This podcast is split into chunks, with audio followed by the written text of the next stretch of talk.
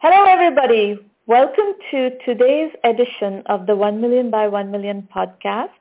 Today we are going to be speaking about thought leaders in corporate innovation with Steven Aldrich from GoDaddy. Steven runs all of GoDaddy's product operation. Steven, welcome. It's great to have you here. Thanks, Sramana. Looking forward to talking about innovation and entrepreneurship and how do we keep growing the global number of entrepreneurs.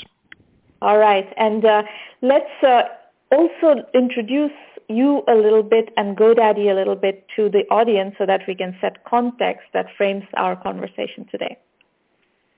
Yeah, so I have been very fortunate to work with entrepreneurs and uh, many of them wouldn't call themselves entrepreneurs, but small business people or maybe a barber or a lawyer or an accountant or a drummer for a bulk of my career. So I spent some time at Intuit in their QuickBooks team and spent some time as an entrepreneur and business founder myself. And now I've been at GoDaddy for uh, over half a decade. And what we're trying to do at GoDaddy is very aligned to what you're doing in the 1 million by 1 million team, which is helping people who have ideas uh, take those ideas and turn them into reality. So GoDaddy mm-hmm. has over 17 million customers around the world, most of whom are people that own their own venture, and those could be a small business owner, it could be a local community organization, it could be a nonprofit. It's someone who had an idea and wanted mm-hmm. to ensure that idea got out into the world. So we'll help them get a domain name, get a website, get communications tools like email, get security, and help them start, run, and grow their venture. And you have been in the small business uh, world for a long time, right? I have been. So uh, going back actually to when I was a kid, my dad is a professor who studies entrepreneurship for a living. So oh. I didn't oh. realize this until I was an adult, but when we would go on sabbatical, uh, with my folks, my dad was going to do research into small businesses and, and small businesses interaction with their local communities in Europe. So we spent time in, in uh, the UK and spent time in Germany. And then as I've gotten older and had a chance to really understand the research that he does, it's been a delightful intersection of uh, yeah. what he does as a professor and what I do in my day job running product teams and I've spent, uh, you might say, my whole life uh, being groomed to think about small business owners, and I've spent now uh, between Intuit and now GoDaddy uh, well over 15 years working with small business owners and, and helping them succeed. Very cool. So let's um, let's focus on your current uh, activities as the head of products of GoDaddy. Why don't we frame the discussion with a little bit of information about GoDaddy's product strategy, and then how do you think of corporate innovation in that context of GoDaddy's product strategy? What are the goals? What is the strategy? What is the philosophy? What is the structure? So we'll, we'll you know, explore all those points. Perfect, perfect. I think it's a great place to start. So GoDaddy's uh, strength historically, and GoDaddy's been around for now 20 years, has been in helping democratize domain names. So at its core 20 years ago, the company was founded to make it easy for individuals to get a domain and use that domain to get their idea onto the web. And that's still roughly half of our revenues and almost every one of our customers owns at least one domain from GoDaddy.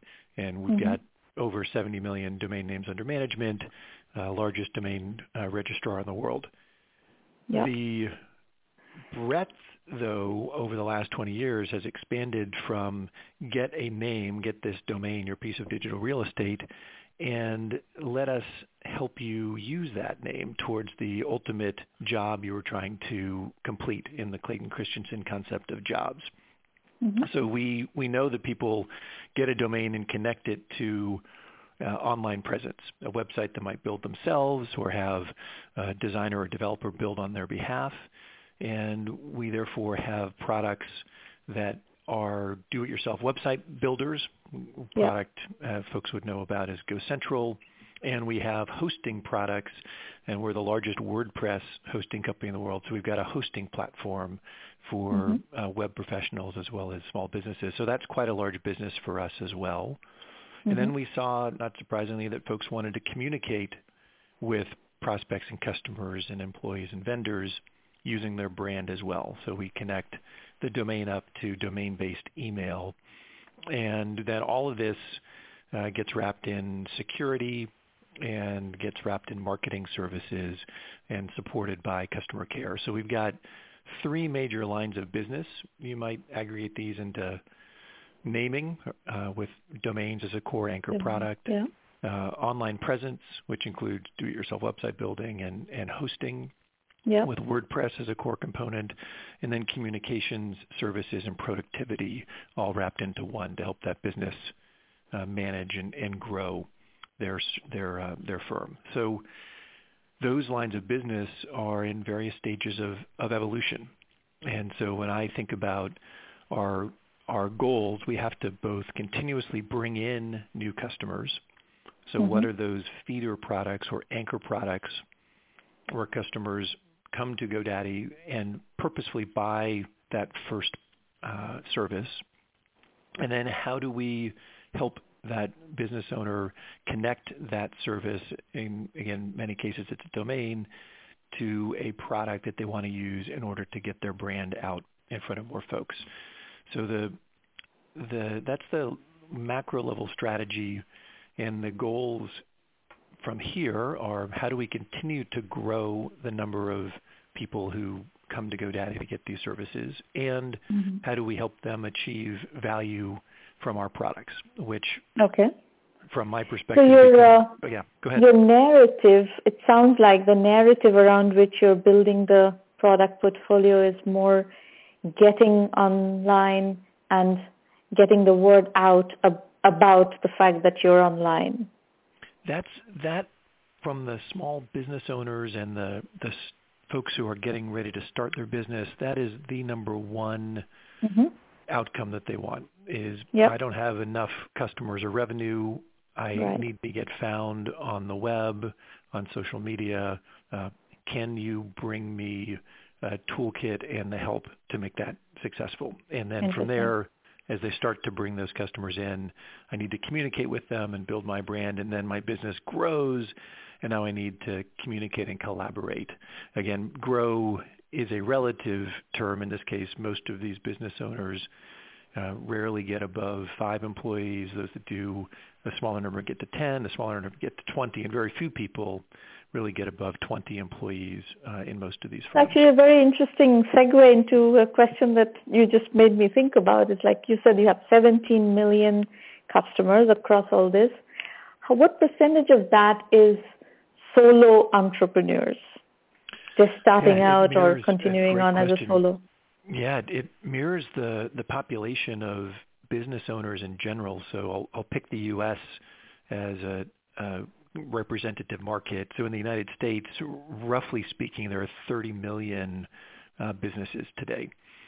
And within that 30 million, roughly 23 to 24 million are solo entrepreneurs. They might bring Mhm. in contractors or work with other firms if they have a bigger project or initiative where they need help. But from an employee perspective, you know, they don't have any formal employees besides themselves. So the remaining six or so million firms, the vast Mhm. majority of those firms have fewer than five employees. So GoDaddy's uh, customer base very much mirrors that distribution of uh, size of, of firm. So you have many millions of solo entrepreneurs. Correct. And you are interfacing with these people or are you interfacing with somebody that they're, they've hired to work on their domain name, website and so forth or are they doing it all themselves? Almost all these folks are doing it themselves. So we we talk to over a million customers a month in our customer Mhm. care team, and it's almost always the business owner Owner. calling on behalf of the business. So they're Very they're doing it all, right? The the outcomes that these business owners want are growth and more customers and revenue to Right. sustain the business, yet they don't have staff to delegate all of the work that has to get done. So one of the things that we see time and time again is just that a number of hours in the day aren't enough for these individuals to get all the work done. So things that are proactive to help the business be more effective sometimes get pushed to the very bottom of the list. They'd hoped to get things done like build a next version of their website or uh, make another post on a social media platform, but something urgent gets in the way from an existing customer. And so we, we see these business owners really struggling to manage their time between proactive activities to make the business successful, more efficient, more streamlined, even with only one employee, and the reactive, hey, I've got a client, I've got a project, I've got a product I need to deliver now. So that tension is, is there in, in all the discussions mm-hmm. that we have. Yeah. And then the notion of this you know, virtual company is very um, active right now. We ourselves have set the company up as a virtual company. Our, um, you know, people who work on our team are all over the world, and most of them work from home. And then we have some very small offices um, in, you know, India and, and so forth. But we we are getting a lot of scale using virtual companies sometimes you know contract workers and, and so mm-hmm. on and so mm-hmm. forth and that trend is very very active right now so even if they are solo entrepreneurs there are you know they're getting scale out of virtual assistants in the philippines and so on and so forth Yes, or hire a designer to help on a project, or contract exactly. manufacturing, or 99 designs and Upwork right, and all that. Right. Yeah, right, right. So, exactly. so those are those are the realities of these individuals. And so when I think about our our innovation activity, we have that customer in mind. So when, when we think about yep. you know, what do we need to do with our existing products to make them deliver more value to customers, we talk uh, quite a bit about uh, time to value and value achieved. So when mm-hmm. someone buys a product from us, I want to see them use it, and I want to see them mm-hmm. use it in a way that delivers the expectations the customer had and hopefully blows away those expectations as they're uh, getting their company either up and running or growing their company or making sure their brand is representing them, them in a way that they're proud of. Mm-hmm. And so we we look at existing products and we think how do we innovate on the existing product line. And then we look at new areas where we, we are either solving a partial need for that customer or maybe aren't even uh, delivering at all against uh, a particular need. So I'll tell you a, uh, maybe a story as a representative yeah. Uh, example of how we do this. So we for most of the history of GoDaddy had thought about the identity of a small business owner as revolving around their domain on the web.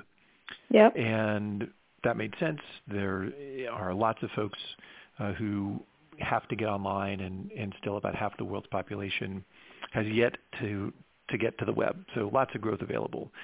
When we started talking with small business owners over the last couple of years, we found another trend that we were surprised by which was as much as we see electronic communications, whether it's people in social media or email or going to your website, we saw a growing amount of communication on people's mobile devices. Mm-hmm. And some of it was voice, some of it was texting and messaging, but it all revolved around a phone number.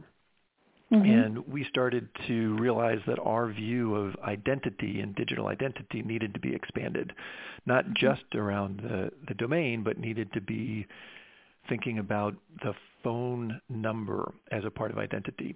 So mm-hmm. we uh, took one person and had them begin to talk to customers, look at the existing products in the market, look at ways that small businesses used uh, their mobile devices as part of their daily life and saw a real opportunity because we saw these business owners using a singular phone number, generally their personal cell number, and putting it onto their website, putting it onto their right. business cards. And therefore they were getting personal calls and business calls all intermingled and they were losing control and losing data from right. from their interactions. So we probably a lot of spam Yes, well, that too. Like, gosh, now now my phone number is everywhere, and I'm getting all these calls from people wanting to sell me timeshares and loans and uh, all sorts of other things that were wasting my valuable time as a business owner.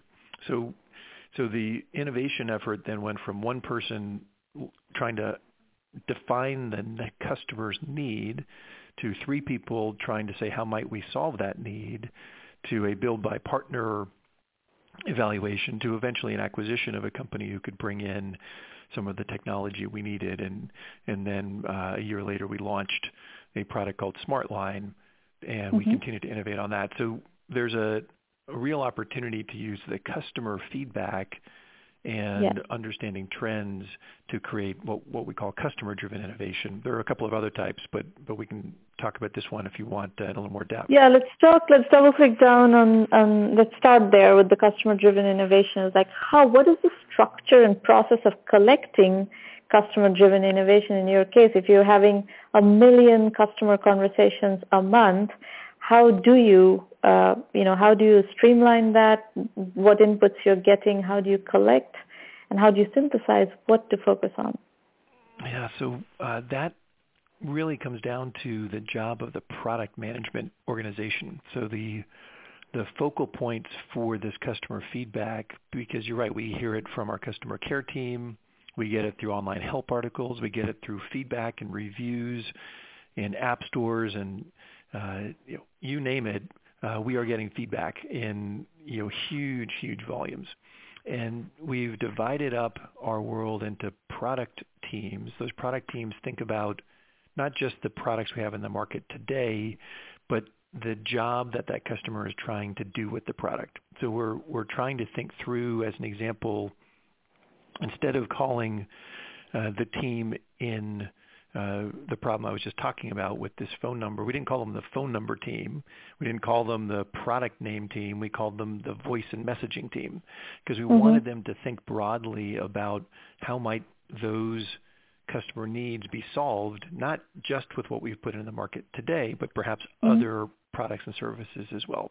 So those product managers bring the data into uh, generally a weekly discussion and they separate the feedback into you know, what in our current product needs to be improved. So what mm-hmm. bugs or user experience issues are in the way that makes it more challenging to use the product versus ideas to expand the product's capability or perhaps uh, a nearby or adjacent need but one we don't solve at all.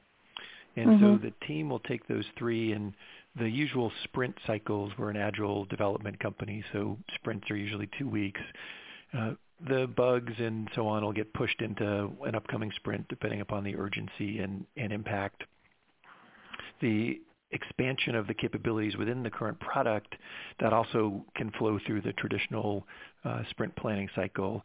When there's a need that's outside of what that team is currently delivering, uh, we have a discussion once a month amongst the product leaders, and we bubble those up, and we have a running list of uh, ideas that are customer framed uh, mm-hmm. and have no resources against them. So we'll we'll be tracking that list, and we'll have a discussion. Does it go on the list or not? You know, what have you all heard around this customer need? And we'll put it into essentially a, an idea to be explored later. We and then, what is the oh, yeah. life cycle of that idea? So an idea, in, in this case that you're describing, the customer-driven innovation, the product managers are tasked with collecting those ideas. But once a, once a product manager collects an idea, um, what is the process that you apply to assess the business case against that idea? You know, how big is the opportunity? Yeah. So, so um, the first thing we do is just capture it. We don't worry about sizing it, about building spreadsheets. Just let's capture the idea, use yep. a little bit of judgment on, okay, you guys talk to lots of customers. Have you heard this before? Uh, do you do you think that this is a problem that applies to lots of people, a few people? Just how frequent is the client point coming right, up? Right. So we'll we'll use that, and then that's the very simple screen. Does it even show up on the list? If it shows up on the list, uh, because I believe very strongly in the power of decentralized teams. Uh, what the way it moves off of the list of interesting idea to we're going to explore it is one of the product leaders. So we've got six different business units. One of the product leaders inside of one of those business units says, I believe strongly enough to put someone's time against the next phase of exploration. So it moves from an idea in the future to something to refine now. Mm-hmm. And we go from not staffed to there is now a product manager who has picked that idea up. And at that stage, we do just what you were starting to suggest, which is interview customers, understand the landscape of uh, this need amongst both competitive offerings and other things yeah. that the small business might already be using that aren't competitive, but maybe alternatives or substitutes. Yeah, a manual method is, is usually the, what we see most frequently from for most small business owners, where they're not buying a piece of software or a service to solve the problem. They're right. doing it on their own with uh, some hodgepodge of tools.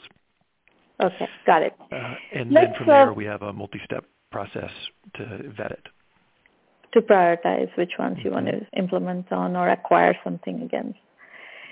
So, um, of course, you know this this workflow that you described is are ideas that are coming from customers and, and have been picked up and identified by the product or organization. Do you have any kind of an internal innovation or entrepreneurship program that nurtures grassroots entrepreneurship within the organization? We, we don't have a separate team. We have a framework that we've taught everybody around horizon thinking. And so mm-hmm. uh, what we have put in place is, uh, and this is a concept that I think McKinsey had originally come up with, that you have existing businesses that are paying the bills. They're called Horizon 1 businesses. You have your growth businesses, things that are growing faster than the overall portfolio in a company like GoDaddy, we've got many, many products, some of which are growing quite fast, and those get additional resources. And then we have these experiments or seeds for the future, the Horizon mm-hmm. 3 businesses. And so we are conscious about the resourcing across those three horizons. Individuals at each horizon are expected to innovate, so we don't make it someone's day job to be the innovation person or the intrapreneur. Uh, but we expect that when we have a Horizon 3 idea, so going back to what we were talking about a, a minute ago, when something goes from a concept to we now have staffed a person on it, we then have a set of people internally who have been identified as advisors and coaches for this Horizon 3 team. We'll meet mm-hmm. once a month and we'll continue to look at, in the last month, what did you learn about the uh, customer need about the solution or the prototype you've been working on. And the team will be available for uh, help and consultation in between those monthly sessions. The sessions are just one hour. And the goal at the end of each session is to decide, do we continue to explore the idea or do we learn enough to think that, you know what, this is not uh, as big an opportunity as we thought? So um, I guess what I'm trying to understand a bit is, um, you know, how does the broader workforce, you know, the grassroots um, workforce get to play in this innovation um, framework? And let me um, let me elaborate a little bit on why I'm going there. Uh, we are actually working with some um, corporate partners where uh, they want the whole organization to at least have a an opportunity to participate in innovation. And part of it is driven by the fact that today there is, you know, the, the words innovation and entrepreneurship are so catchy and so, you know, pervasive in, in the corporate societies, as you would perhaps call them, um, that part of the jobs attractiveness is is dependent on how much people are participate in these kinds of innovation, incubation, entrepreneurship, entrepreneurship types of programs. And what I'm hearing in, in a lot of cases is um, they want to give opportunities to everybody to apply themselves if they want to grow as in that direction to participate in the innovation process. And then that requires, of course, if everybody is submitting ideas and so forth, then you need a process and a framework to collect those ideas, vet those ideas, you know, figure out how what happens to people who come up those with those ideas, um, you know, which ones then get uh, developed further or gets further resources to to go further, etc. So that's is there something like that going on within your organization, or is it more uh, like you know these groups get to submit ideas and, and come up with ideas, and, and it's more structured, as in uh, dedicated organizations are doing that? Yeah, so we have no dedicated organization to do entrepreneurship, entrepreneurship, whatever you want to call it. I think that uh, inside of companies, everyone's day job is to figure out how do I apply uh, innovative thinking to make either their current product better or think about a way to create something new. And so going back to the the ideas that come through, anyone can propose an idea. Anyone can raise their hand and say, "Hey, I want to go work on uh, one of these Horizon 3 ideas." Generally, what we find is that uh, there are lots of folks who are excited about what they're doing day in day out, and mm-hmm. the concept of you know it's someone else's day job to innovate, I think, is a counter to uh, at least the the values that we're trying to drive. I fully agree with that. I'm, yeah. I'm actually, I, I am oh, very much of the opinion that good, good. dedicated innovation teams is not where all the the domain knowledge and the customer right, knowledge right. rest. The customer knowledge and the domain knowledge are pervasive inside the organization. So you kind of have to have processes to be able to extract those ideas and bring them mm-hmm. through a process such that you can evaluate them whether they deserve further attention or not. Perfect. Yeah. So that so the same. So let's say uh, one of our engineers has an idea. Uh, we have hackathons where the engineers can come and pitch and then build prototypes on almost a monthly basis. And then we have some larger virtual hackathons that are company-wide and a couple of in-person hackathons. We see very interesting ideas coming out of those. Many times those ideas are extensions of what we do today. So those are mm-hmm. uh, pushed back into one of the product teams to, to vet and put on the roadmap. And many of those things have actually gotten into the hands of customers. Uh, if it's a brand new... So there's a, actually an interesting question that comes yeah. up in that context. Um, about a couple of years ago, Xerox PARC um, did a, um, a, you know, several days of um, brainstorming with, I think, about 40 Fortune 500 chief innovation officers.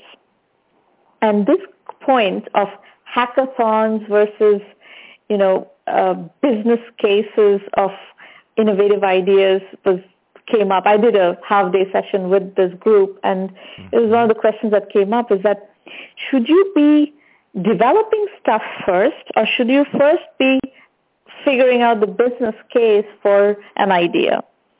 And um, and, and of course there are multiple schools of thoughts on, on that. I happen to be of the opinion that you shouldn't be developing stuff. You actually should first figure out whether there's a business case or not, and then decide, then, you know, develop prototypes or whatever. So uh, I've, I'm curious what your thought is there. Yeah, I'm so I'm probably somewhere in between. I think that the uh, business cases are often wrong, and so rather than spend lots and lots of time on a business case because we just don't know. I mean, I think part of my uh, perspective on this is it's very rare that you can predict precisely how the path of an idea will follow. So it's better to have a customer perspective on this, which is here's the problem we think we're solving. Let's go put something in front of the customer and see if they care. And if they do care, okay, then let's start to put more energy into, well, how many customers have this need and how might we turn this into a business? So there's a an iterative process where we start with hmm, well, that's interesting. Let's go show it to a customer, and see if they think it's interesting. If so, then let's do more work and, as you suggest, build a, a more substantial business case at that stage. So you believe that you need to show something developed, a prototype to a customer to get customer feedback? I think it's very hard for customers to react to a concept test in any realistic way. Yes. Really? That you need to, yeah, that you need to bring to if you're developing something new that a customer hasn't seen before and you describe it to them, uh, the reactions you're going to get are all over the map. Sometimes they'll be very excited, sometimes they won't be. Uh, I have been very fortunate to have been uh, leading strategy and innovation groups for a long time in a couple of different contexts. And I can tell you that the data that comes out of the concept testing, you can get relative feedback, but actually whether or not an idea is going to be successful, if it's a pretty new idea, uh, you can't tell from traditional concept testing. It, it just doesn't work. So I will, um, you know, very decisively disagree with you on this point. and we have case study after case study of entrepreneurs who have done it the other way where they have gone and talked to um, talked about their idea with customers and then started developing. I mean, one of the best case studies I've done on this topic. And then I, uh, particularly because the topic is controversial, I actually mm-hmm. chose to explore this in developing our curriculum. Um, there's a company I'm sure you've um, seen RightNow um, that started a while ago. I must have started in about 1999 or something like that. They did customer support on the cloud, software on the cloud, and then eventually sold to Oracle. They went public, and then later on, after they were public for a while, they were purchased by Oracle for about 1.3 billion, I think. So Greg Gianforte, who founded RightNow, um, had the idea. He kind of figured out that you know all these companies are putting their uh, exactly what you were talking about. They're putting their phone numbers on the on the website or email addresses on the website, and then lots of customers start calling and start um, sending them emails. And then what? They don't have the organization to support that, and they don't have the software with which to harness that all that interest and questions and so forth. And they needed software to be able to process all those. So so he started calling a bunch of companies that have their websites on uh, on their uh, have their uh, you know email addresses and so forth on their websites. And you know he talked to a whole bunch of customers. He talked to i think 150 customers understood what the back end what was going on in the back end and then went and developed the software and almost every single one of the 150 became their customers they went bootstrapped from 0 to 6 million dollars in revenue before they raised a penny of funding yeah, so, that's awesome. So that's uh, interestingly, uh, I think we through that story we just agreed, which is he didn't create a business case and then go out and try to sell that business case. He actually spent a ton of time with customers, and I would imagine as he's describing it, he may have sketched something to that customer. Uh, I think what I uh, say is is a very difficult way to innovate is sit down, write a standard business case, and then attempt to d- write a uh, prompt and show a description of a paragraph of a value prop to a customer and, and get a reasonable reaction. I think it's awesome to have that discussion. That's, that's yeah. uh, semantics. I think the, the point that I think I, is probably we are both agreeing on is that customer immersion is the way you come up with good business mm-hmm. ideas. There's totally no question. Agree. That's and, and you validate those business ideas through customer immersion. That's that's pretty much 100% the policy we follow in our works. But I think the the point that um, the reason it created so much discussion at the session that I was just discussing is that um, I, I, think that it's you can have those conversations without writing a line of code. Hmm. Yeah, and I think uh, in today's world, it's so easy to create a prototype uh, that you don't actually need to write code. You can create a PowerPoint slide, a website that's got the yeah, components. absolutely. But those are mock-ups. Yeah. That's not a prototype, yeah. really. That's a mock-up. So okay, Good. all right. Good. So, that was fun. All right. Yeah, that was great. That was awesome. So um, switching a bit, um, of course, there's a tremendous amount of external innovation that you have to probably keep your eye on because of the, the the just the pace of startups has picked up tremendously, right? Um, I think the number of companies that got started, well, they're not got started, that got um, seed funded in 2013 was about 70,000.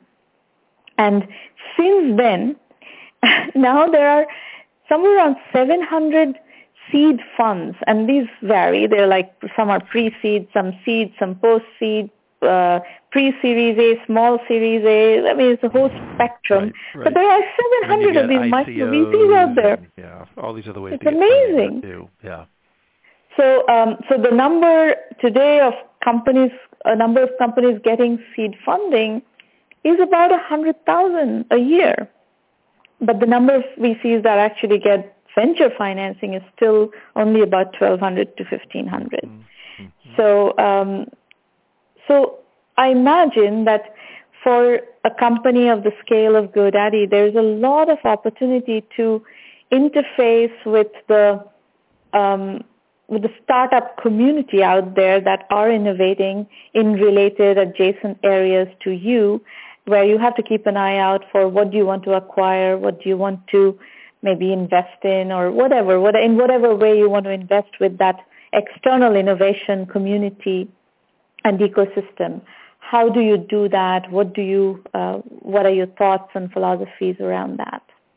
Yeah, great. That that is a huge source of ideas and and really uh, for us a a way for other people to be trying things out and seeing you know what works and what doesn't work, and we'd love to learn from them. So we uh, do a few things. We've got a set of folks who are in our corporate and business development team who are constantly talking with both startup entrepreneurs, startup funders, and uh, we make that a part of our day. So we have conversations with those folks that we've built relationships with over time. Some some of the businesses we track for years and stay in touch with them.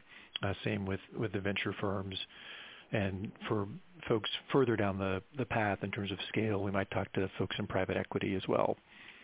Then on the product side, uh, the product management team thinks through in their area of expertise you know, who would be both the competitive set we want to keep an eye on and the potential funding announcements that come out around products and services that are in areas that are of interest to us. And we'll pick up the phone or send an email and talk to various businesses. And then we try to make it actually pretty easy to find us. So, you know, if someone thinks they have an idea that's relevant to GoDaddy, I don't want them to have to, you know, jump through 17 hoops to share the idea. We want to make sure they can get to us. So our email addresses are out there, and we also go to conferences and meetups. So we, we try to be open. The volume of what's happening in the world is so great. I'm sure we're going to miss something, uh, mm-hmm. but we attempt to be available and, and accessible so ideas can get to us and we can have a, a discussion and, and learn what they're learning, being out there in the marketplace yeah. and trying new things.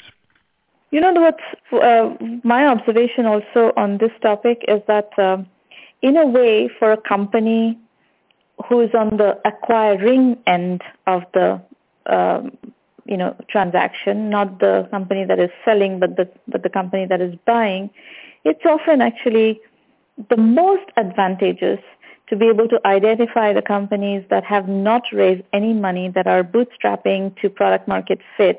And if you can catch those guys and if they're willing to sell and if you can buy those, you get the best terms you know, because there are no investors involved and the founders make all the decisions and if you give them a good deal, you can do a sub $50 million acquisition that could be a very, very powerful acquisition and you get great talent and so forth without having to pay the premium. It so happens that right now there are a lot of entrepreneurs because it has become cheaper to do things. There are a lot of companies that are going very far in a bootstrap mode, getting to you know clear product market fit and and and you know pretty good even indications of traction and so forth. So, um, and that's I think that's what I find when I talk, have these discussions with um, companies in your shoes. It's it's not so easy to keep track of who they are and where they are. It it it's definitely uh, it could be someone's full-time job. Uh, in one sense, that's what venture capitalists are trying to do is always looking for that next hot company that's going to uncover a, an important customer need and solve it better than anyone else. I think uh, it's fantastic when we find a company that's really customer centric, uh, has developed a solution that's delightful and and inspires customers to not only use the product to solve the core need, but they tell other people about it and right. then they can build a business on that. So we, we've been fortunate. We've acquired a few companies over the years uh, that have inspired that customer love, and we bring them into GoDaddy and, and help both get them to scale because one of the challenges of serving this audience of small business owners is it's really a challenge, even if you build a great service, to go acquire small businesses. It's very hard. It's very, so we, very hard. We've been we were successful enough at GoDaddy that we can say, well, look, we've got 17 million of these folks. I bet some of them would want to buy your service. Let's go try it out. Right. And so, so do you, you do OEM deals or some sort of channel partnerships, revenue sharing partnerships as well? We do. So we we've built a, a program that's very simple, where we actually have uh, essentially an, an ad marketplace where we run different offers through uh, placements inside of our products, and we see what our customers are interested in. That allows us to very quickly get a read on different categories and different offers uh, without having to go build a product ourselves, without having to do a really large commercial deal. We can quickly get a sense for demand. Very cool. Well, this is a wonderful conversation. Very, uh, very detailed, very uh, nuanced, and I love these kinds of conversations. I hope you're enjoying the conversation, audience. Um, we will bring you more. Steven, thank you for uh, sharing your thoughts on the topic. And audience, thank you for listening. Uh, please come to the website 1mby1m.com and uh, especially if you're if you need uh, strategic planning and strategic nuances discussed in, in one of our free mentoring roundtables. We'll see you at one of those. Go to the website and register to pitch or attend, and we'll be happy to work with you on your business. And we'll be back with more of these sessions. Thank you for listening.